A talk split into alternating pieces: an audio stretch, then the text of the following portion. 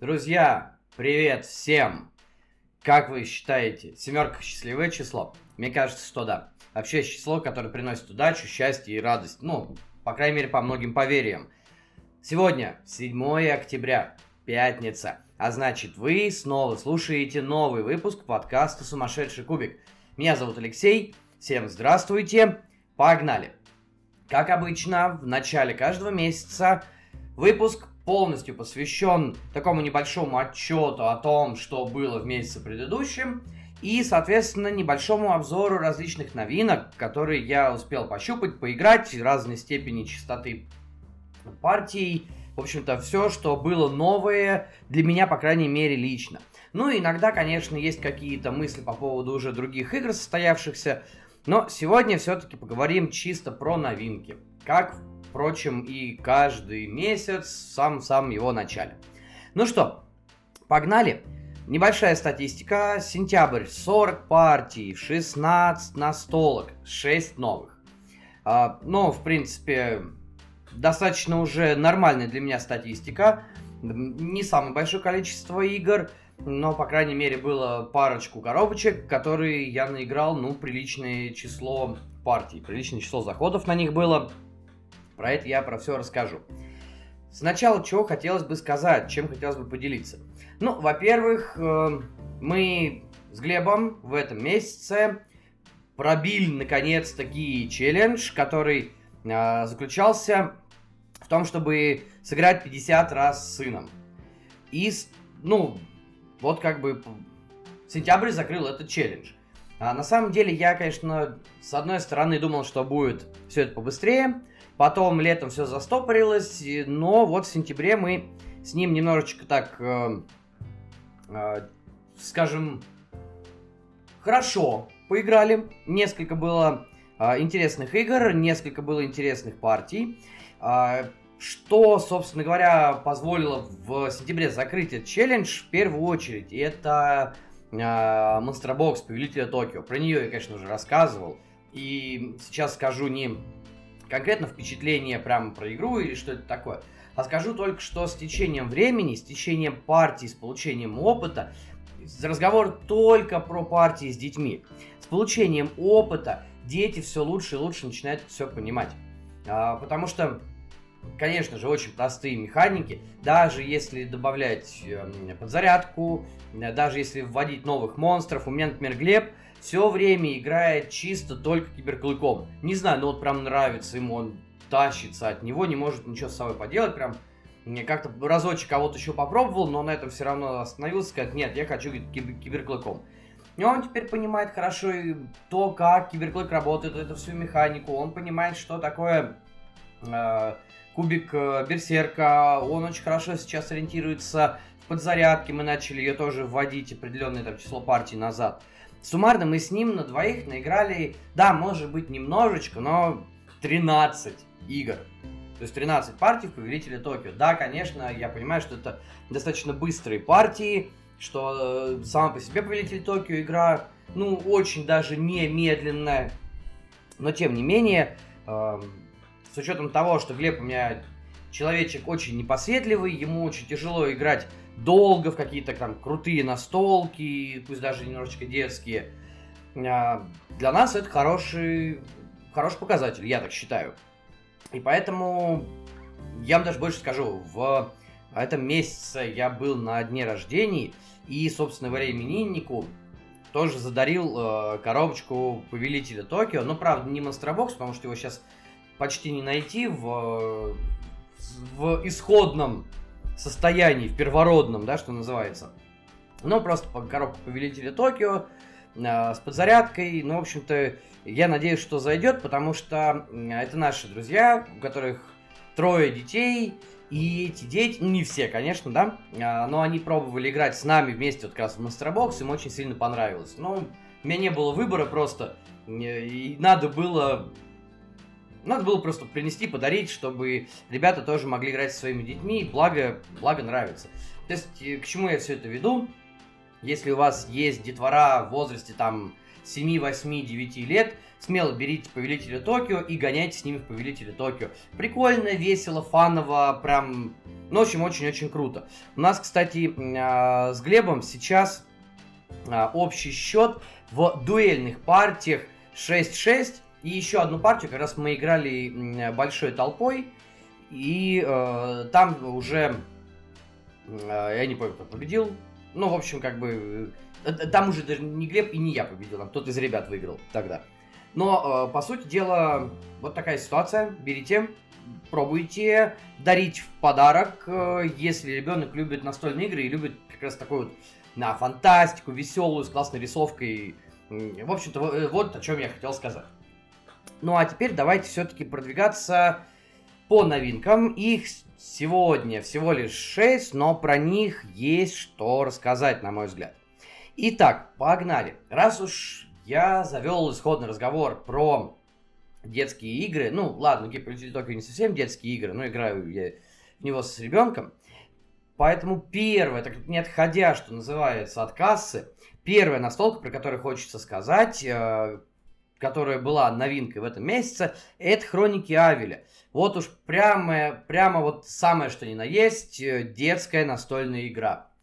А, почему? У нее стоит э, возраст, возрастной ценз как бы от 8 лет, хотя БГГ пока э, рейтингу сообщества выдает вообще 6 лет, от 6 лет.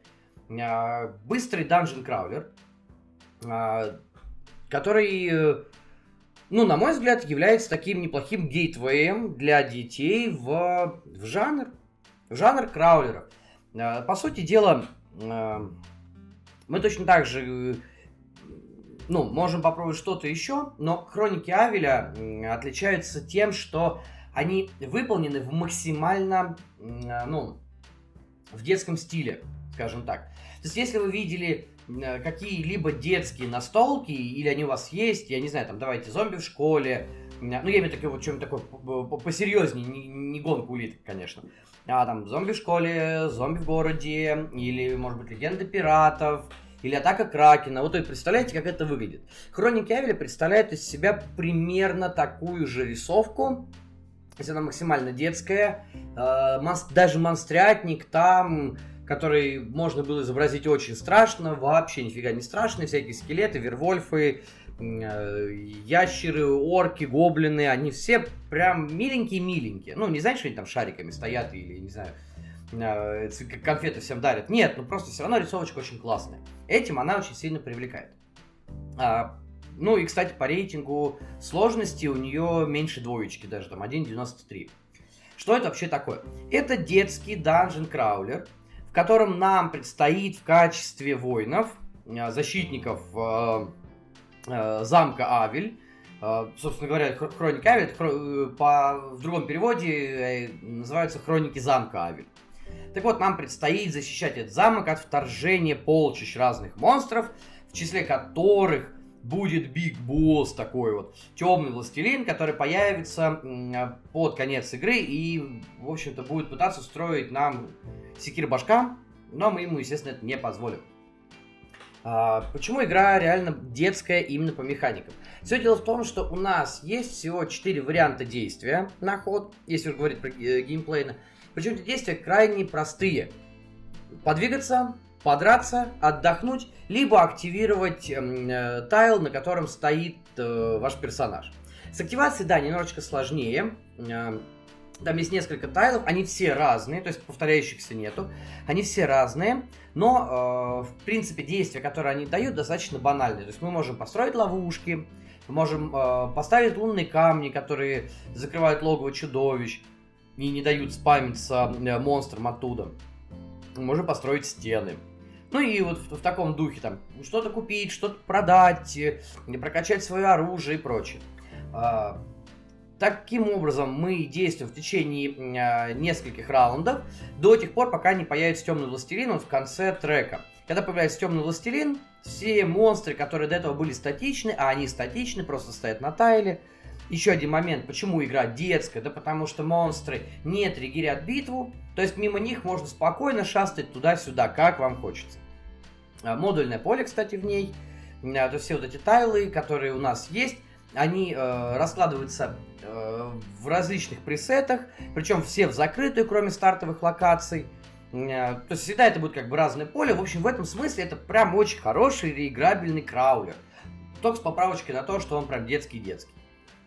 А, так вот, вот, когда появляется темный властелин, он начинает переть на замок, все монстры прут на замок. Наша цель выдержать этот натиск финальный и, соответственно, положить всю монстрятню, которая есть. Ну, в первую очередь, темного властелина.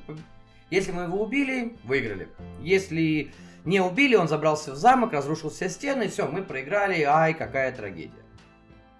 Но, смотрите, что еще, кстати, в ней есть детского и очень классного? В ней очень шикарный планшет, личный, а, на котором сам по себе планшет двухслойный, причем верхний слой снимается, под него мы кладем листочек с нашим персонажем, а, который, которого мы сами должны нарисовать, ладно, ну не нарисовать, а раскрасить. Там классический как бы мальчик, девочка, все. То есть э, э, портреты абсолютно одинаковые, э, скульпты абсолютно одинаковые, ничего там не меняется. Но просто мы вольны раскрасить их так, как нам хочется, придумать себе имя с крутым титулом, а если кто-то не может придумать, сомневается, не знает что, там даже есть цельная подсказка, по которой мы можем все это придумать. У меня, правда, версия э, польская, и подсказка у меня тоже на польском. Ну, в общем-то, там очень все весело, конечно, но мы их не использовали. А, поэтому мы сами придумали все титулы, нарисовали герб и в путь двинулись. А, что еще очень классного в этой игре? А, на планшете сверху, когда мы кладем верхнюю часть этого планшета, второй слой, мы закрываем наши персонажи так, что нам доступно несколько ячеек для оружия, щита, шлема, а если есть дополнение, то еще и сапоги. Хотя вот это, на мой взгляд, конечно, очень прикольно сделано. Почему вот вот отдельный вид эм, обмундирования, снаряжения есть только в дополнении. Вот это, конечно, финиш полнейший. А, не знаю, буду я искать доп или нет, по идее, как бы хочется, но там и второй допчик должен скоро выйти, как бы, типа, самостоятельное продолжение, ну, что-то в таком духе. В общем, может быть, кстати, даже поищу и куплю, если будет возможность. Но вообще это финиш, конечно.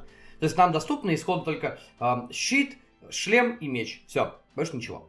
Каждый предмет, кстати, можно э, улучшать, переворачивать на другую сторону. Каждый предмет дает разные плюшки по типу нового кубика, э, или переброса других кубиков, или э, обязательного там урона, обязательного блокирования урона, ну, в таком духе. И плюс у нас есть еще там рюкзак, тоже он сделан специально вот именно в форме рюкзака, в который мы складываем все предметы.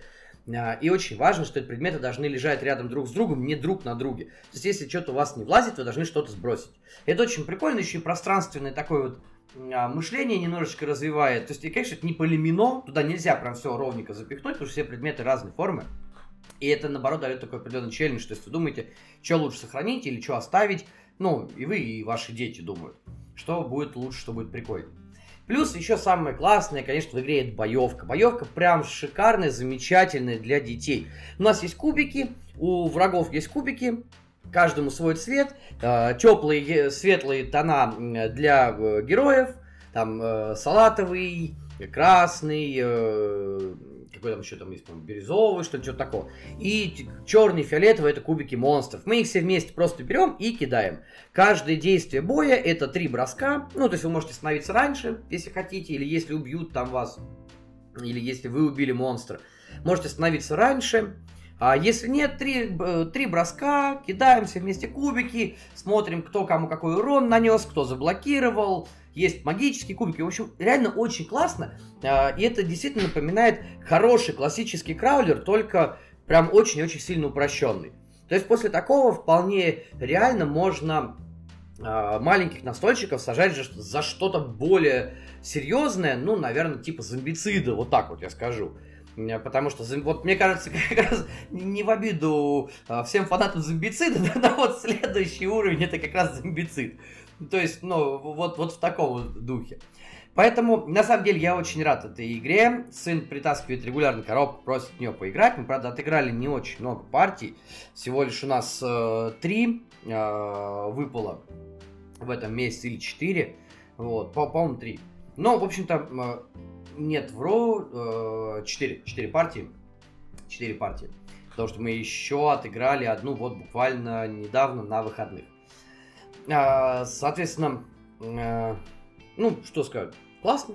Классная настолка, а, действительно очень прикольная. У нее очень большой минус то, что ее нет на русском. Ну, то есть ее нет локализации, очень тяжело достать. Хотя на барахолке периодически она появляется, и э, все, кто так или иначе занимается завозом игр из-за рубежа, периодически ее привозят. И это очень здорово, ребят, вам спасибо. Я, собственно говоря, точно так же взял ее с рук у человека, который просто привез ее из, э, из Польши, кажется, если я ничего не путаю. Ну, в общем, вот такая ситуация. А так, сама по себе игрушка классная, игрушка суперская. Если вам нравится играть с вашими детьми и хотите их вот за что-то подобное посадить, обязательно попробуйте, если будет возможность. Ну, и найти ее, в принципе, можно, не очень сложно, ну, в принципе, можно, поэтому дерзайте, и я думаю, вам, у вас получится, и вам это понравится. Так, я двигаюсь дальше. А следом у нас, э, как вы знаете, иногда я в самом начале выпуска рассказываю про те новинки, которые меня так или иначе разочаровали.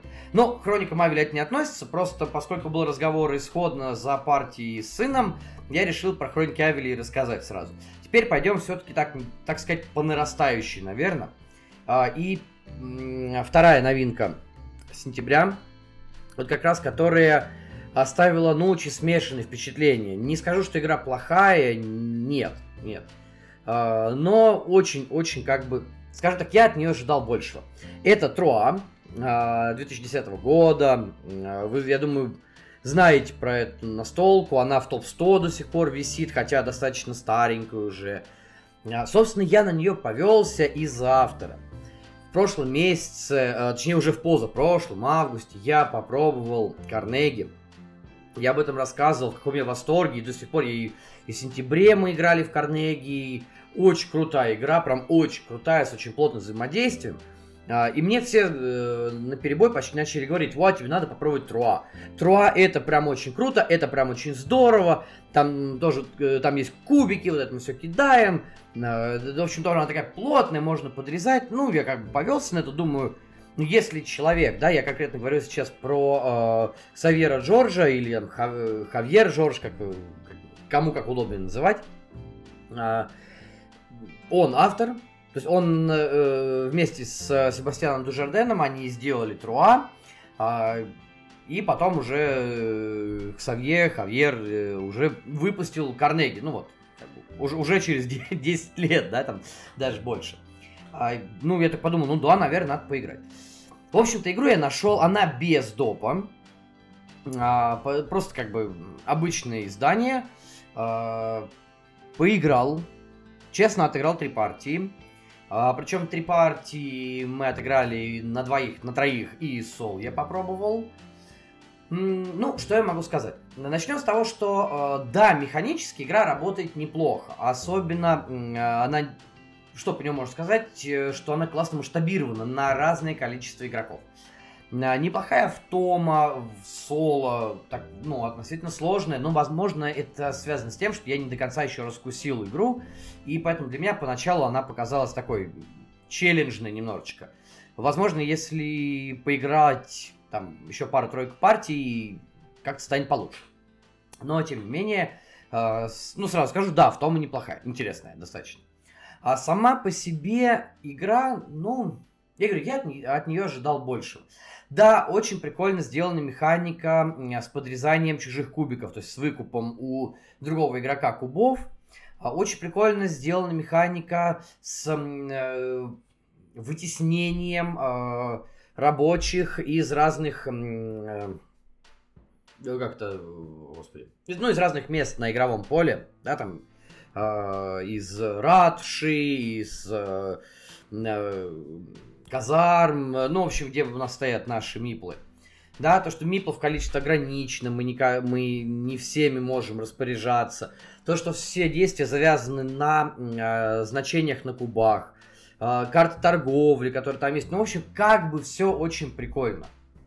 Но, наверное, после Карнеги я ожидал чего-то подобного. Потому что, может быть, инстинктивно я думал и думаю сейчас, что часто так бывает, э, игры, особенно если они были в топ-100, игры достаточно старые, они как-то, ну, лучше, что ли, выгоднее смотрятся на фоне на их эм, даже не идейных продолжений, да, а на фоне других настолок тех же самых авторов. А, ну, например, что сказать? Ну, те же самые, допустим, подводные города Владимира Сухи и Прага. Обе хорошие игры, но подводные города, ну, как-то покруче. Или, например, э, да убьют меня сейчас все, э, Виноделие и что там у нас еще делал Стегмайер из последнего, ну пусть будет Алле Восстание. Я понимаю, я не сравниваю конкретно там игры мех... э, по жанрам и прочее. Но виноделие боль... более цельное в своем жанре, чем э, Алле Восстание, например. Опять же, это все, конечно, личное мнение, но мне вот так вот кажется. И живите теперь с этим. И я думаю, что Troyes, если вот Carnegie настолько крутая, мне, наверное, казалось, что Troyes должна быть просто каким-то, я не знаю, мозговыносящим experience ом, который прям э, влетит с ноги в мой топ э, влажных евро и просто всех всех там раскидать чертовой матери. А на самом деле нет. На самом деле, действительно, я увидел, да, хорошо склеенную, да, механически рабочую э, настолку, но которая абсолютно меня не привлекает э, вот вот сочетаю, даже не то, что сочетание механик, а э, не привлекает э, нарративом своим. То есть э, я не чувствую, как в ней сочетается лор и механики. Вроде бы все классно, вроде механически все работает, но вот такой вот, я не знаю, не, очередное неоправданное ожидание. Но в целом по игре могу сказать, да, что механически это классно. А, механически действительно очень кризисно, особенно на состав э, втроем, вчетвером не, как бы я не пробовал, не могу ничего сказать. Втроем, да, достаточно плотненько все идет. А, втроем больше вариаций для того, чтобы друг друга поподрезать, позабирать кубы, поподрезать чужих миплов, быстрее встать на карты рынка, чтобы потом можно было их активировать и получить с них победные очки в конце игры. Ну, в общем, вот в этом плане э, она работает очень хорошо. Но, опять-таки, не Карнеги, вообще ни в одном месте. И еще один момент. Я а, поначалу даже думал, купить себе черного ангела, потому что везде писали, ну и это в принципе как не то, что везде писали, а, это даже есть на БГГ, на том же самом, что черный ангел это фактически переиздание Труа, но только в другом сеттинге, там немножечко поправленные механики. Поиграв в Труа, я понял, что слава богу, что я не взял первого черного ангела, потому что выглядит он, эм, он, ну, она, в смысле, настолка выглядит, ну, так себе. Хотя, насколько я помню, иллюстратором там был Ену Тул, которого я очень люблю и ценю, но вот как раз Черный Ангел, мне кажется, это совершенно, ну, то ли не в его стиле, то ли как-то, ну, выбивается из общей канвы того, что он делает. Ну, по крайней мере, для меня. И как-то по мне, это достаточно слабенькая его иллюстративная работа. А ну, вот так вот. В общем-то, по Труа больше ничего сказать сильно не могу. Хорошая игра. Кто любит плотное взаимодействие, я думаю, надо попробовать обязательно. А в целом, в остальном, ну, мне сложно что-то сказать. Я ее, скорее всего, отправлю на барахолку, потому что, когда у меня есть Карнеги, та же самая, мне, ну, не, не нужно, честно говоря, вот Труа мне не нужна. Даже того же автора, даже несмотря на то, что многие механики не пересекаются там, но Карнеги для меня уже успел стать, э, ну, если не талонный, то э, топовый, то топовым влажным евро, э, именно с таким хорошим взаимодействием между игроками. Ну, наверное, вот так. Наверное, в таком контексте, если можно про это говорить. Поэтому, сорян, Хавьер, Жорж, но Труа, скорее всего, отправится куда-нибудь подальше. А я перехожу к следующей настолке. И следующей будет еще одна не самая новая игра, которая в этом году исполнилась уже целых 6 лет, но игра, которая очень заслуженно, как я уже сам понял, находится э, достаточно высоко в топе и занимает место даже выше, намного выше, чем та же самая Труа. А, собственно говоря, это мехи против миньонов которая сейчас э, на 59 месте. Э, очень простая, очень крутая настолка. Э, собственно, я про нее много говорить не буду пока, потому что не могу. Я отыграл только э, первый водный сценарий, в котором, ну, идет ознакомление с базовыми механиками. Но я могу сразу сказать, что это вау, очень круто. То есть, смотрите, я не фанат э, League of Legends, я даже, в принципе, слабо себе представляю, что это вообще такое. Знаю, что такая игра есть, знаю, что она мега популярная, но что она из себя представляет, ну, вообще мимо, да? И то, что э, э мехи против миньонов это э, итер, э, такая настольная, скажем так, итерация э, League of Legends, ну, для меня это вообще ничего не значит, абсолютно. Кроме того, что она очень круто сделана, очень красивая. Но дело даже не в красоте, хотя это отмечают все. Это громадная коробка, в которой очень крутые органайзеры, в которой очень классные миньки, вот эти четыре миниатюры э, мехов, на которых находятся, которыми управляют ваши глав, э, герои, ну, то есть главные герои э, настолки. Они идут в покрасе, все остальные э, миньоны как раз-таки серого цвета. Один какой-то там большой, я так и не понял, кто это, но, в общем, главгад, которого нужно будет завалить, как, как, как бы, да, ну, я же не, еще не открывал э, конверты с миссиями, но, скорее всего, это и есть тот самый главгад, которого надо завалить. Он вообще в отдельной коробке, я его тоже не трогал, вижу, там только кусок торчит, там то ли топора его, то ли что-то такое. Но, в общем, сделано очень классно. А на самом деле, мне реально очень понравилась а, вот эта механика а, с программированием действий, с апгрейдом действий, сменой действий и взаимодействием между игроками в течение партии когда вы можете друг друга там подвигать, например, или подвигать миньонов, или еще что-то. А, точнее, ну, миньонов задавить, друг другу подвинуть, и, ну, в общем, такой вот, получается, не знаю, очень хороший такой э, да, как, как командная работа. А, и сделано очень классно. Вот, э, действительно, я когда попробовал, поиграл в нее, э, пусть даже это вводный сценарий, я понял, почему ее так хвалят. На я не особо знаю какие-то еще игры на э, программирование действий. Но вот, даже пока рассказываю, попробую что-нибудь там посмотреть, чтобы это именно было вот прям такое программирование. Потому что, допустим, по этому... Э, э, ну, э, тегу, если открывать то же самое, я не знаю, там, на БГГ смотреть, он мне выдает...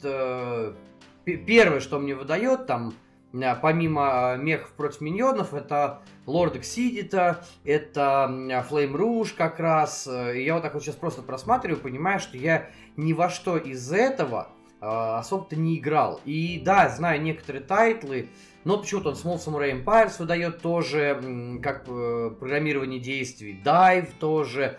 Ну, в общем, если вы в этом прям хорошо шарите, напишите в комментах, там, прав я или не прав, и что вообще ждать. Но сейчас я могу сказать, что мне очень сильно хочется пройти полностью эту кампанию. Мне очень хочется посадить за нее э, людей еще, чтобы побольше э, тех э, друзей, которые со мной играют в настолки, кто еще и не пробовал, попробовали, сыграли, и э, мне кажется, прям это бега будет здорово. Поэтому пока у меня впечатления абсолютно крайне положительные, я ничего не могу сказать больше именно из-за недостатка опыта. Но то, что в мехе против миньонов хочется играть, это прям вот сто процентов. Потому что, на мой взгляд, э, действительно, я, наверное, зря обходил раньше стороной ее, ну, не попадала в поле зрения, хотя она всегда, как бы, игрушка очень э, на слуху, очень, как бы, хайп, хайповая, хайповая, да, как сказать. Э, в общем, она, не сказать, чтобы из каждого утюга про нее болтают, но одно время прям было очень-очень много. Сейчас это получается третий уже, по-моему, тираж, э, который вышел. Ну, в общем, это круто. Э, я считаю, что действительно, да, это абсолютно я согласен с, с теми, кто, по крайней мере, по первым впечатлениям, с теми, кто говорит, что это прям мега-мега супер крутая штука. Окей, давайте как бы, когда будет э, больше наиграно партий, я не знаю, в каком-то месяце будет, может, в октябре успеется, может, в ноябре. Ну, я обязательно про это про все расскажу. Изменится мнение или не изменится. Я думаю, что нет. По крайней мере, я на это очень надеюсь. Так, ну и давайте теперь уже пойдем к чему-то более м- такому хорошо опробованному в этом месяце. И сейчас э, очередь пришла Big Box Support Royale от звезды. А, в этом году Звезда это выпустила этот Big Box. Он, в принципе, вышел вообще в 2022 году. Хотя сама по себе Порт Рояль, конечно, достаточно игрушка старая. А, я вам сейчас даже не скажу, какого он года. Ну, в общем-то, вышел ну, давно достаточно. А, это карточная э, карточный такой your luck от Александра Пфистера, от человека, э, к которому мы привыкли как к создателю э, чего-то прям мега мощного и достаточно сложного, типа ВЗП, Маракайба, Мамбаса, э, вот этот э, Гонконг, э, который Blackout, я не помню, как ее там наши перевели, вот, вот честно забыл. А тут получается вот такой обычный банальный порт-рояль. А, по сути дела, что это такое вообще? И это действительно, это действительно прям семейная-семейная настолка на, э, с таким с открытым драфтом, реально пуш лак, э, на сбор сетов, э, где-то даже на какой-то, я не знаю, ну, ну не на блеф, конечно, но в какой-то степени может быть, можно сказать, что и на, и на блеф даже. Вот. А, который проходит э, достаточно шустро, достаточно бодро. То есть длительность партии, ну, на двоих где-то вот полчаса максимум, наверное, да, я пробовал. А, также еще как бы, да, ну, я и в соло, естественно, попробовал. Вот. А, я думаю, что про нее тоже очень-очень много рассказывать смысла нет, потому что она действительно достаточно банальная и простая. Ну что, у нас э, есть единая колода карт, э, карты э, рубашкой своей представляют из себя деньги, а лицевой стороной различных э, персонажей или корабли, или задания даже, налоги, например, на которые мы вытаскиваем, из колоды можем что-то купить, поторговать, э, там должны заплатить налог, или если это карта путешествия, я не помню, как там правильно называется, ну, в общем, задания такие, не контракты, которые вот модули, сейчас про это тоже расскажу, а именно задания. Мы их тоже отдельно выкладываем, чтобы их можно было выполнить, получить за них победные очки, соответственно. Все. То есть э, игра идет до тех пор, пока, э, если там мы играем э, коллективно, допустим, там с контрактами, пока мы не наберем э, определенное количество контрактов, если мы играем э, сами, пока мы не наберем э, 12, по-моему, победных очков, э, если я ничего не путаю, э, вот, все. То есть, соответственно, э, она, она реально очень быстрая, может быть. Конечно, все очень сильно зависит от колоды, да, которая, которая выпадет. А в колоде очень-очень много карт. По сути дела, это, в принципе, тупо карточная игра, там ничего больше нету. Ну, там немножечко кубиков, которые нужны для того, чтобы отмечать э, выполненные контракты, например. Или в, в, в режиме кампании, там есть приключения еще. Но я вот ее, кстати, не трогал, и что-то, честно говоря, почитав правила, не очень она меня в какой-то веке привлекает. То есть я попробовал с контрактами соло, мы отыграли вдвоем просто. Очень классно. А, быстрый, ну, наверное, даже можно назвать, что все-таки это филлер, да? Семейный, быстрый. А, порт рояле можно вполне себе неплохо забить время между какими-то настолками или использовать ее в качестве как раз таки настолки для отдыха между какими-то а, серьезными большими партиями. Там, ну, в зависимости от того, во что вы там играете. А чем Big Box, кстати, отличается от базового издания? В нем есть просто все дополнения, которые выходили. А, то есть там полный вперед, который дает новых персонажей, а, еще один контракт, который позволяет а, ввести механику выполнения контрактов, которые мы выкладываем на стол по количеству, там, ну, в зависимости от количества игроков, можно и в соло даже это пробовать. И эти контракты нам дополнительно могут приносить победные очки в конце игры. Все. То есть, ну вот, э, как бы вот так вот это выглядит. А, ну и плюс, соответственно, э, дополнение компания, которая называется «Приключения начинаются», в которой нам нужно пройти через э, 5 глав. И, соответственно, в каждой главе, по сути дела, нам э, точно так же нужно какие-то собрать сеты, то есть, ну, не просто заскорить победные очки, а именно собрать сеты из кого-то, из чего-то там, Э, из кораблей или из э, персонажей различных. И, типа, как бы это помогает нам дальше двигаться по сюжету. Вот, собственно говоря, и все. Очень порадовало то, что э, персонажей достаточно много, и все персонажи реально очень прикольно вписаны в, э, в механику игры. То есть они так или иначе меняют возможность торговли, они меняют э, вариации выхода карт на, э, на рынок. Ну как меняют, то есть, допустим, э, там же механика какая, кто играл в Порт Рояль меня поймет, кто не играл, э, буквально пару слов. Э, активный игрок, в начале раунда активный игрок вытаскивает карты, и если ему попадается два одинаковых корабля по цвету, два одинаковых, то весь торговый ряд сбрасывается, никто карты не покупает. А если у вас есть пираты или моряки, которые могут потопить этот корабль, а, вы можете таким образом его потопить а, и дальше продолжить вытаскивать карты. Это тоже приносит свои определенные плюшки, а, и при этом у вас не настолько много может быть денег, то есть вы не успеете всех-всех-всех покупать, да? но при этом каждый из персонажей может по-разному добавлять победные очки. Там кто-то, типа торговцев, позволяет больше получать денег, с торг... ну, соответственно, с торговли. Э, кто-то позволяет эм, покупать больше карт, э, там, типа губернатора, например. Он не приносит сам по себе победные очки, но позволяет больше карт купить. Да, но в таком духе. А другие персонажи, типа там священников или поселенцев, нужны для выполнения некоторых заданий а, или контрактов некоторых. Ну вот в таком смысле. То есть э, есть действительно, ну, я не настолько ее глубоко и плотно попробовал, а, чтобы сказать, что там прям вот э, куча-куча разных стратегий. Но действительно такое складывается впечатление, что играть можно от разных персонажей а, и немножечко по-разному действовать. И это в итоге принесет какой-то а, разный опыт по отношению вот внутри самой игры. И мне кажется, это круто. И действительно, как э, легкий филлер семейный, э, это тем более работает прекрасно. То есть вы можете вообще на это не заморачиваться, а тупо пытаться наскорить э, э, вот эти вот победные очки быстрее, чем ваши оппоненты. То есть, да, действительно, очень классно, очень круто. Я единственное, я брал ее с прицелом на то, чтобы играть с сыном, но пока что-то, честно говоря, не знаю. Я еще не пробовал с ним играть и не уверен, что все-таки то количество персонажей, которые там есть, ему будет очень легко понять. Ну, может быть, стоит как бы играть пока просто вот не, не, ос, не отталкиваясь от э, именно свойств каких-то персонажей, а отталкиваясь только от победных очков. Может пробовать вот так вот. Но вряд ли это принесет такую прям радость. А детям, наверное, постарше, там, то есть в районе там 10 лет, мне кажется, Порт Рояль будет очень понятен, э, потому что правила легкие, и если вы будете там первые пару-тройку партий, хорошо обстоятельно им рассказывать, как работает каждый из персонажей, они это поймут достаточно быстро. А поверьте мне, сыграть в Порт-Рояль там 3-4 партии за вечер вообще в легкую, абсолютно. То есть в какой-то момент, возможно, вы даже потратите действительно те самые там 20 минут на партию.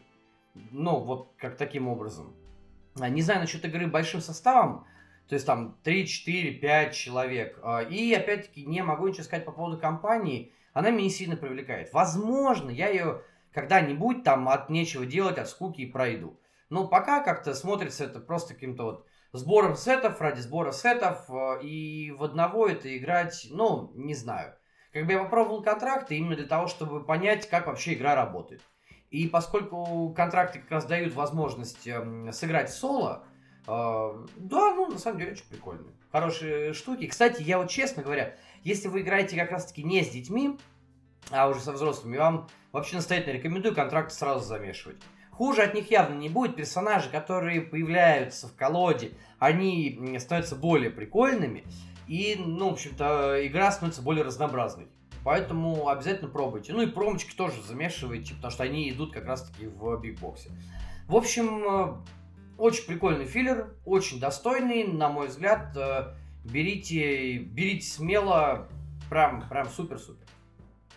Так, ну, двигаемся дальше. Соответственно, осталось буквально две настолочки. А, и сейчас э, речь пойдет про как раз-таки чисто соло игру, хотя она а, имеет а, возможность сыграть и в кооперативном, и в полукооперативном режиме, но по большому счету исходно она была разработана чисто для соло. И это Nemo's War Second Edition в данном случае, то есть война Немо. А, есть сейчас ультимативное издание, у меня его, к сожалению, нету. А, но оно, по сути дела, как такой же Big Box, просто включает в себя абсолютно, абсолютно все а, дополнения, которые выходили к, ну, к, собственно говоря, к Nimbus War второго издания. Вот. Что это такое? А, Война Немо представляет из себя а, адвенчуру с а, передвижением вашего, ну то есть вы играете за капитана Немо, соответственно, с передвижением Наутилуса по земному шару по морям, соответственно, различным, по морям, по океанам. Вам нужно будет э, вступать в битву, в схватку с различными видами кораблей, среди которых есть и мирные, там торговые, пассажирские, и различного рода военные корабли различной степени силы, э, там, и, как сказать, господи, бронированности, наверное, да, ну, вот. Вам при, нужно будет искать сокровища, делать какие-то э, открытия каких-то природных э, явле, не явлений, а ну, память, природных там э, памятников, да. Э, ну вот, то есть в таком духе. То есть, по сути дела, это такая вот как бы адвенчура, э, у которой в основных э, механиках э, заложены э, и количество, то есть, э, плавающее количество очков действия, какой-то там элементы Area Majority и кубическая боевка, ну, в общем, вот в, в таком духе, как бы, да. И даже какой-то элемент, вот, по крайней мере, если верить БГГ, еще есть элемент push your luck, ну, как бы, там, наверное, там, где есть кубики, может быть, это и будет push your luck. Ну, и опять же, мы там некоторые тайлы вытаскиваем те же самые сокровища мы вытаскиваем и из мешочков, то есть, ну да, в какой-то степени можно это сказать, что это и push your luck. А, игра была выпущена компанией, кстати, Victory Point Games. А почему я это говорю? Потому что после войны Немо я начал активно интересоваться, что же они еще выпустили. А оказывается, это как раз таки Victory Point выпустили uh, Donald Z, Uh, и Darkest Night, который я сейчас очень-очень сильно ищу и очень хочу в них поиграть, потому что тоже фактически игры созданы для одного игрока, который... Вот как раз тот случай, когда все эти три настолки сделаны чисто в соло, а все остальные режимы для них, э, ну, такие либо костыльные, либо полукостыльные и просто пришиты чисто для того, чтобы они были. То есть, по сути дела, э, играть, на мой взгляд, играть в войну Немо даже кооперативно, это примерно то же самое, что играть в карта Вентуру кооперативно. То есть можно, но зачем? А, давайте немножечко поглубже я расскажу, потому что а, Nimbus War не самая, а, ну, известная игра в нашем российском настольном сегменте. Действительно, про нее мало кто слышал, и мало кто представляет э, из себя, что, он, что это вообще такое. Мы, как я уже сказал, и отыгрываем Немо, капитана Немо. У нас есть команда, мы управляем Наутилусом. Наутилус перемещается по разным морям. Каждый раз в начале партии мы выбираем одну из четырех больших целей. То есть э, мы фактически выбираем, ну, такой вот в миниатюре жизненный путь капитана Немо. А, четыре цели это исследование. А, о, господи, все, из вылетело. Исследование, война. Под, э, все, вот нормально, а?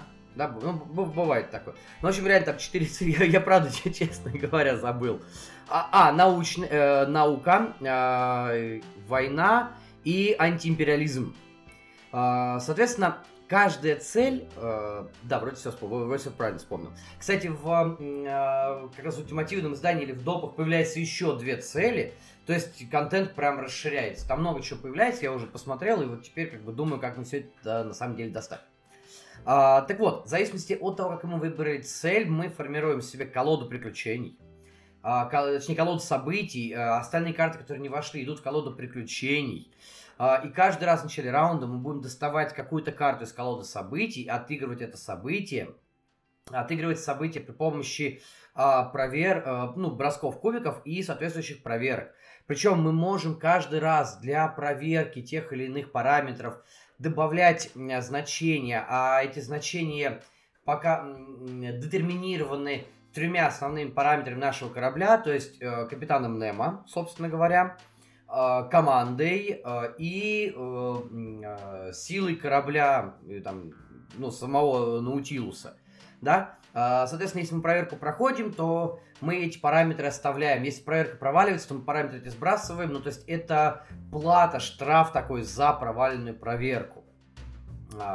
И дальше мы, соответственно, для получения победных очков начинаем путешествовать по миру и выполнять определенные там, да, задания.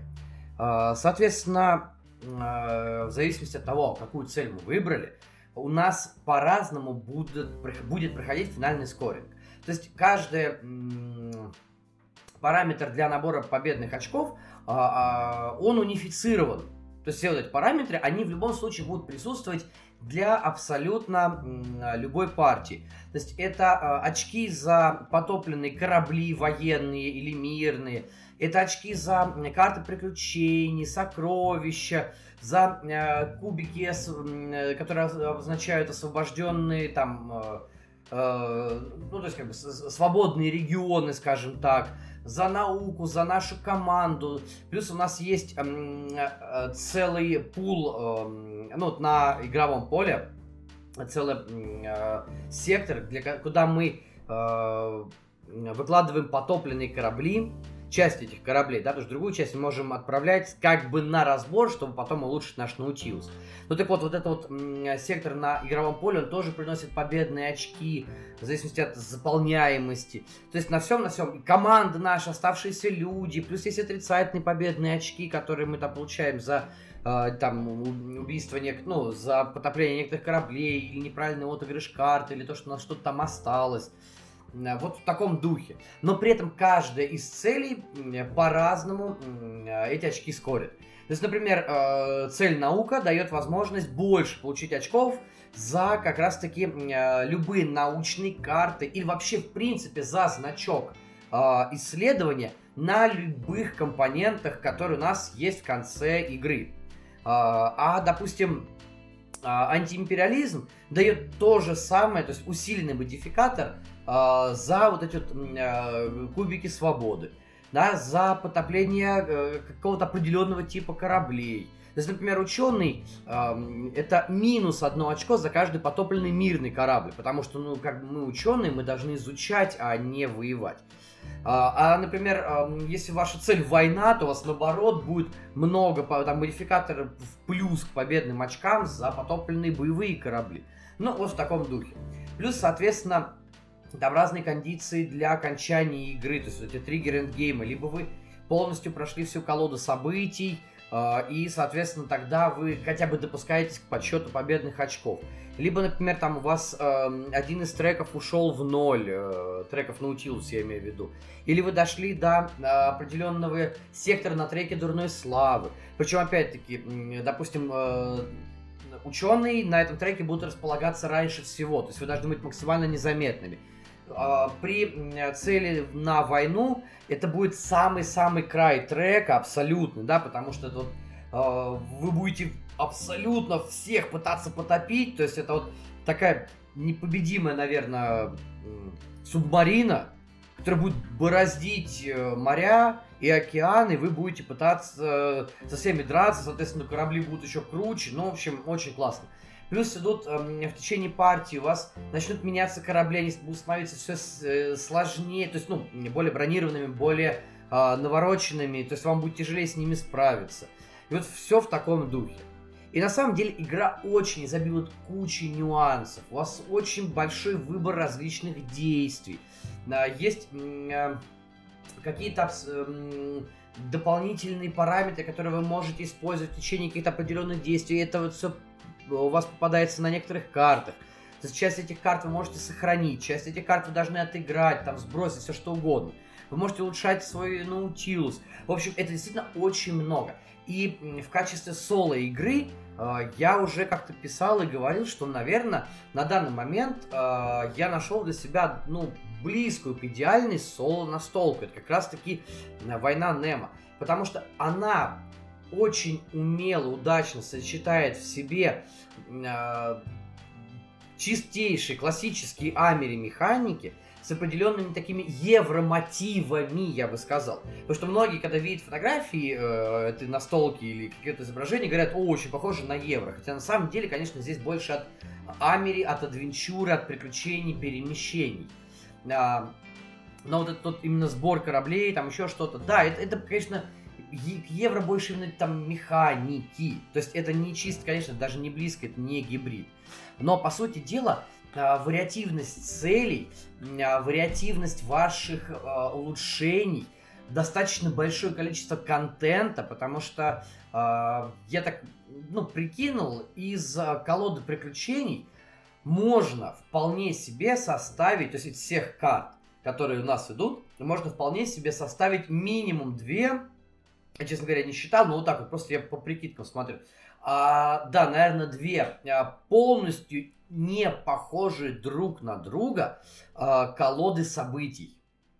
Абсолютно. Потому что карты, которые остаются после формирования колоды, события идут в приключения, они всегда мы будем выполнять действия вот этого приключения, не всегда оно нужно даже будет для выполнения, то есть не всегда мы будем эту колоду даже трогать. А события будут постоянно выходить. Ну, в общем, вот в таком э, духе, если рассматривать, то действительно это очень круто, это очень повышает реиграбельность. Плюс именно поэтому я еще хочу найти дополнение к ней или взять ультимативные издания, потому что это новые цели, новый контент, а там появляются новые корабли, абсолютно другие со своими э, фишками там, да. В общем, это очень круто. Плюс очень интересно идет боевка, э, там с ней достаточно сложно разобраться, э, сначала, но потом, когда понимаешь, как это работает, действительно очень круто. И получаешь в ней, кстати, сильно, достаточно сильно, потому что все-таки кубики, все-таки рандом, не всегда это легко получается фиксить. Э, точнее, почти никогда не получается легко фиксить, но в этом есть определенная своя прелесть. И это действительно круто, ну, как бы, как мне кажется. Поэтому в лице войны Немо я действительно для себя нашел, но, да, такую вот чуть ли не идеальную соло-игру. И как по мне, это прям супер здорово. Если вы играете э, в соло и там любите играть так же, как и я, и еще не пробовали войну Немо, обязательно пробуйте. А, поверьте мне, это тот опыт, который ни с чем э, не сравнить. Он действительно прям очень комплексный, очень захватывающий, очень глубокий. Ну, наверное, да, плюс еще мне нравится э, и лор, э, то есть сам вообще 20 тысяч э, лье под водой, и, да и, в принципе, Жюль Верн, это вот что-то из детства, э, и то, что это морские приключения, вы знаете, кто часто слушает или э, со мной общается, знаете, что я люблю экспансию, хоть не получается в нее много играть, но экспансия мне нравится, тоже игра была, которая для меня, ну, сейчас в таком списке ближе к неприкасаемым именно из-за своей тематики. Потому что это морские исследования, а, открытие новых территорий, вот прочее, да, вот э, война Немо что-то примерно такое же дает мне в, в плане именно эм, погружения. И поэтому для меня это очень круто. Для меня это очень классная игра, которая действительно открыла заново э, вот такой новый пласт соло настолок. Поэтому теперь вот я действительно очень хочу найти игры от Victory Point и попробовать в них сыграть. Э, вдруг, э, вдруг это тоже будет не менее круто, не менее интересно. Ну и, собственно, завершающий штрих из игр на сегодня. Это, как вы думаете, что? А, наверное, даже некоторые из вас знают, это Пакс Памир. Второе, естественно, издание от Коула Верля э, с металлическими монетками. Прекрасная вещь. Э, у меня как-то последние несколько месяцев сложилась э, такая, ну, не то чтобы любовь, но тяга к паксам различным. Потому что я успел уже отыграть в э, Пакс Эмансипацию, э, есть Пакс Викинг, э, вот теперь Пакс Памир, Хочется попробовать еще и Трансхуманити, может быть, даже Порфиряну, но пока не знаю, буду не буду, но как бы мысли об этом тоже есть. Просто Порфиряна меня не очень сильно привлекает э, чисто своим сеттингом. Но механики хочется пощупать. Так вот, э, попробовал я эту все-таки Пакс Памир. И это, конечно, бомба. Это прям бомба-бомбовская офигенная вещь. А, я абсолютно понимаю, почему тут такая, почему у нее высокая оценка на БГГ. Я понимаю, почему она столько высоко стоит, потому что действительно это э, очень крутое, э, очень кру- крутой такой э, ремейк Эклундовских идей, а первой игрой занимался как раз-таки чисто Фил Эклунд. Э, это очень крутой ремейк э, именно Эклундовских идей, которые э, Верль вывел э, на но новый уровень. Все-таки он тоже э, участвовал в первом издании э, Пакс, э, Пакс Памир, да, но все-таки там была больше эклундовская игра, да, а второе издание это чисто уже Кол Верли, который, э, мне кажется, и свои же идеи, и идеи Эклунда отшлифовал, довел до ума максимально и вывел из них один из лучших э, контролей территорий, точнее, а, точнее ария majority, да, или, э, э, то есть это не, не, не прям ария контроль, э, с очень крутым менеджментом э, своего двора и с очень крутым рынком. То есть в, пока что я могу сказать, что в Пакс по мире в принципе прекрасно, ну почти все. А, вот буквально недавно мы с Пашей, которого вы знаете по некоторым выпускам э, подкаста, мы обсуждали Пакс по мир, пришли к выводу, что действительно закрытая экономическая система это мега круто. Э, определение превосходства и господствующей стороны, и от этого, пляска от этого э, при триггере э, подсчета, ну, такого промежуточного или финального подсчета победных очков, это прекрасно. Рынок динамически меняющийся, карты событий, это очень здорово. Ваша лояльность, которую вы можете сменить в любой момент, чем-то это все напоминает э, то же самое War of Whisper – ну или скорее тут надо сказать, что Эвора Whisper напоминает э, Пакс Памир в данном случае.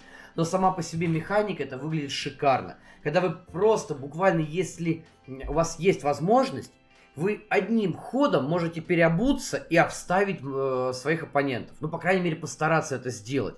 Э, это действительно очень, э, очень захватывает, дает очень хорошую глубину э, и дает очень э, нетипичные каждый раз партии плюс количество карт, которые э, есть в колоде. По крайней мере, при игре э, вдвоем, втроем, э, для этого карт очень много. И это здорово, потому что действительно э, у вас э, могут быть, вот как я говорил про войну Немо только что, также про Пакс Памир. При игре вдвоем или втроем вы можете сделать две э, почти что не похожие друг на друга колоды.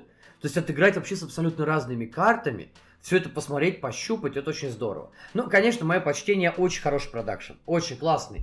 И коврик, у которого есть вот эти нюансы, то, что он сворачивается по углам, очень неудобно, но само по себе нарисовано это очень здорово, очень классно. А, вообще, сами по себе компоненты, а, карты сделаны очень хорошо. Естественно, по-эклондовски, по-паксовски, я бы так тоже сказал, а, хотя и в Биосе, по-моему, это было, то же самое и в Неандертальцах, э, ну, если судить по фотографиям ну, скажем так, по-эклундовски сделанные карты с информацией исторической, которая там написана, то есть вы можете все это прочитать, посмотреть. Я, честно, очень жду Пакс Ренессанс, потому что э, Пакс Памир я все-таки брал, не надеясь на что-то прям вау, а это оказалось вау. Вот тоже такой случай, да, в отличие от того же самой Труа, про который я говорил в середине выпуска, когда от Труа я ожидал многого и этого не дождался, а от э, э, Пакс Памир я не ожидал столько много, а увидел прямо действительно э, мощь. Вот именно, да, вот действительно мощь. Это тот самый уровень э, взаимодействия в э, играх на контроль территорий, который должен быть. И тот самый как уровень возможного предательства и возможной вот этой вот смены лояльности, которая вообще я ждал э, в более цельном формате со времен War of Whisper, потому что до этого Пакс Памир я не пробовал. В данном случае я вот это увидел, и это очень здорово, это очень сильно меня порадовало. Потому что в отличие от той же самой Пакс Эмансипации или Пакс Викинг, про который, кстати, будет тоже немножечко разговор. Почему я говорю? Потому что Пакс Викинг я уже попробовал в октябре. До этого же как бы она у меня была, я к ней несколько раз подступался, и не получалось. А вот тут наконец-то, да. Но давайте все-таки про, про викингов поговорим как раз-таки в выпуске про октябрь. То есть, ну, подождите еще месяцок. А, хы-хы, да, я злобный. А сейчас все-таки про Пакс Памир. Действительно, игра изобилует еще нюансами. Очень много. Но к этому я был готов э, после эмансипации, потому что в Pax Emancipation, по сравнению с Памиром, правило просто тушите свет. Вот Э, если их сравнить, то Памир это абсолютно легкая прогулка в плане освоения правил. А, и да, хотя мне тоже понадобилось там а, пару-тройку партий. Всего, кстати, у меня отыграно 6 партий. А, пару-тройку партий потребовалось для того, чтобы ну, понять, как все действует. И то иногда мне кажется, что я не до конца про все помню. Поэтому, конечно, очень, очень важно, если вы будете пробовать играть в Pax Памир, я вам настоятельно рекомендую, если вы не очень глубоко погружены в такого рода настолки, найдите хоста. Хорошего хоста, у которого за плечами там хотя бы спиток партий. Тогда человек вам а, грамотно, внятно объяснит все нюансы, все подводные камни, которые там есть. Потому что для новичков а, Пакс Памир будет сложноват. А, я говорю, мне после эмансипации он в освоении правил показался достаточно простым. И просто потребовалось несколько партий для привыкания к тому, как все идет.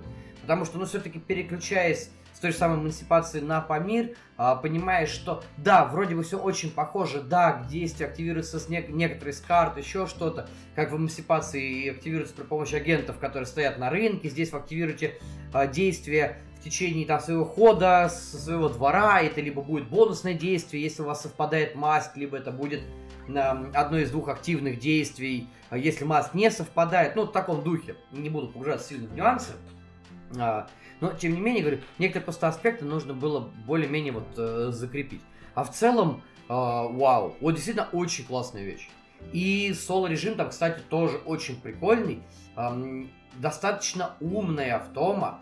Э, наверное, одна из самых... Вот я вот буквально... Мне жаль, что я не успел отыграть в Pax Pamir к тому моменту, когда я записывал выпуск про автому. Если вы не слышали, послушайте, он э, пару эпизодов назад был. Э, там как раз был разбор э, различных автом э, и того, как они возде... взаимодействуют с игроком. Так вот, если бы сейчас я записывал этот выпуск, я бы э, Вахан, то есть это вот автома из Бакс Памир, я бы ее поставил, наверное, в сложные. Потому что действительно против нее играть сложно. Э, и еще одна автома, э, вот, которая с ней может сравниться, в принципе, но то я уже постоянно проигрываю, я еще не могу никак выиграть, ну, правда, на сложном уровне сложности. Это автомат Карнеги, когда вы играете, собственно говоря, против самого Эндрю Карнеги. Так вот, Вахан, она чем-то в этом плане схожа. Но действительно, э, очень много зависит от э, ее колоды. Это вот для тех, кто любит играть в соло, э, просто скажу, что Пакс Памир в соло это хорошо. Это интересно, и, по крайней мере, вам точно не будет скучно. Ну и, в принципе, игра очень крутая. А, вот. Собственно говоря, про новинки я, наверное, на сегодня и закончу. Больше ничего из нового в этом месяце отыграно не было. К сожалению или к счастью, ну, с другой стороны, выпуск бы растянулся еще на дольше. А так, э, пожалуй, вполне, вполне как бы нормально. Хочется еще пару слов сказать. Э, еще по весне я говорил по поводу челленджей, что в этом году я зарядил несколько челленджей. Так вот, такой промежуточный небольшой итог. Сейчас у меня висит их 4. Uh, уже два закрыто. Uh, 50 раз сыграть с сыном, я об этом уже говорил. И второй челлендж, который я закрыл, это 50 новых для меня настолок. При том, что там как-то попадали некоторые, в которые я уже uh, до этого играл. Ну, как бы играл до того, как начал вести статистику. А тут, ну, как бы, решил вот в 22 году в них сыграть, но они вылезли новыми, я там это все где-то удалял или еще что-то. Но, а, например, на данный момент я могу сказать, что за 2022 год статистика мне рисует 72 новые настолки. То есть в конце года нам будет о чем с вами поговорить. А, и при этом, кстати, а, всего 102 игры, из них 72 новые. То есть, прикиньте, да? Ну, естественно, где-то там, скорее всего, что-то придется почистить, потому что что-то уже, э, я говорю, было раньше отыграно, или, вот, например, я сейчас смотрю, карта Вентура, Илхасы и Винланд он считает за разные игры. Хотя по мне это одни, одна и та же игра, ну просто в разном сеттинге. То есть, ну, естественно, под конец uh, года, когда будут подводить итоги, я все это подобью и скажу более уже такой хорошо просчитанную и обсчитанную статистику.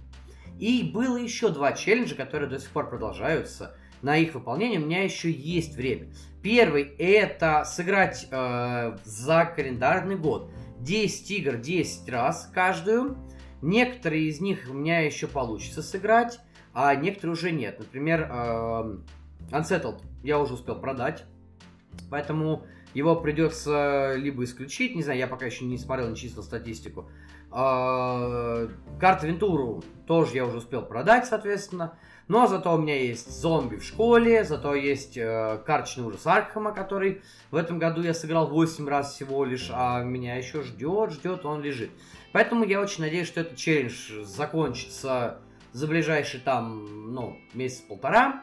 Но самый стрёмный, который я вроде начал и до сих пор не закончил, и не знаю, получится это или нет, это поднять свой индекс Хирша или H-индекс до 13. На данный момент э, он 12 у меня. Если я ничего не путаю, я вам даже сейчас точно скажу. Э, за, так, так, так, за все время, да, он 12. То есть мне нужно поднять его до 13. Для этого мне, по крайней мере, приложение рисует, что осталось еще 5 разных э, партий в игры э, провести. Ну, наверное, где-то получится, потому что еще э, осталось партию Fireteam Zero, а ее я, кстати, я добил базовую кампанию, но у меня еще два доп лежат, и еще лежит э, неотыгранный, э, неотыгранный доп сценарий, который шел отдельно там в отдельной коробке, в отдельной колоде. Вот. А, то есть, соответственно, я думаю, Fireteam мне в этом поможет. Руины острова Арнак тоже помогут, потому что там осталась одна партия. Собственно говоря, так же, как... Ну, вот, вот это самое интересное, я не знаю, как считать, потому что Немезиду со времен введения статистики у меня отыграно только 12 партий. При том, что к моменту начала ведения статистики партий было больше 50. То есть сейчас на количество партий в Немезиду приближается примерно к 70, но можно это считать или нет, не знаю. Скорее всего, вряд ли. Поэтому давайте все-таки будем честными с приложением, и, наверное, да. Ну и там еще оскверненный Грааль есть, который тоже пришел новый, я до сих пор к нему не прикасался. Поэтому я пока думаю, что челленджи все-таки будут исполнены, но про это тоже, соответственно, расскажу уже в подведении итогов с 22 года. Дай бог, все это будет, дай бог, у нас будет спокойно, вы понимаете, о чем я говорю. А на этом, ну что, ребят, надо, наверное, сказать вам до свидания и спасибо за то, что все это послушали. А, во-первых, жду ваших комментов, как всегда, а, под любыми, а, на любых площадках, под любыми выпусками. В общем, слушайте, комментируйте, давайте все это дело пообсудим. Расскажите, кстати, по поводу челленджей. Ставили ли вы себе какие-то челленджи на этот год? Что на данный момент уже у вас исполнено, не исполнено, что хотите еще выполнить, или может быть что-то у вас точно уже не получится. В общем, давайте все это дело обсудим обязательно. Мне кажется, тоже будет очень интересно, потому что если вы такой а, упоротый немножечко настольщик, типа меня, то вы обязательно какие-то челленджи себе ставили, и давайте сравним, у кого круче, что называется. Но это так, чисто не для того, чтобы помериться, а просто для того, чтобы показать, что настолки могут быть очень крутыми, не только за столом, но и, скажем так, в подсчете, в сборе информации. Вот такая вот история получилась за сентябрь. Ну что, увидимся, наверное, с вами теперь через недельку. А, кстати, через недельку будет новый выпуск, будет день рождения. А, ну, и, не знаю, наверное, подкаст тоже можно сюда занести, потому что блоги начал вести как раз-таки на свой день рождения в середине октября. И, соответственно, в этом году будет уже три года, по-моему, три года, если я ничего не путаю, с 19 да? 20 21 22 да, три года уже. Вот, по этому поводу обязательно кое-что вам интересненькое запостю и в ВК, и в Телеге. Все это будет, все это попробую объединить. Ну, в общем, все это увидите, ребят. Это... Поэтому ждите. Все через неделю я вам расскажу, покажу. А так, что, хороших вам партий, хороших выходных. Пишите, как вы поиграли в сентябре. И вообще пишите, какие планы на октябрь. И давайте мы все это обсудим. А я поскакал. Доброго рандома. Увидимся через недельку. Пока-пока.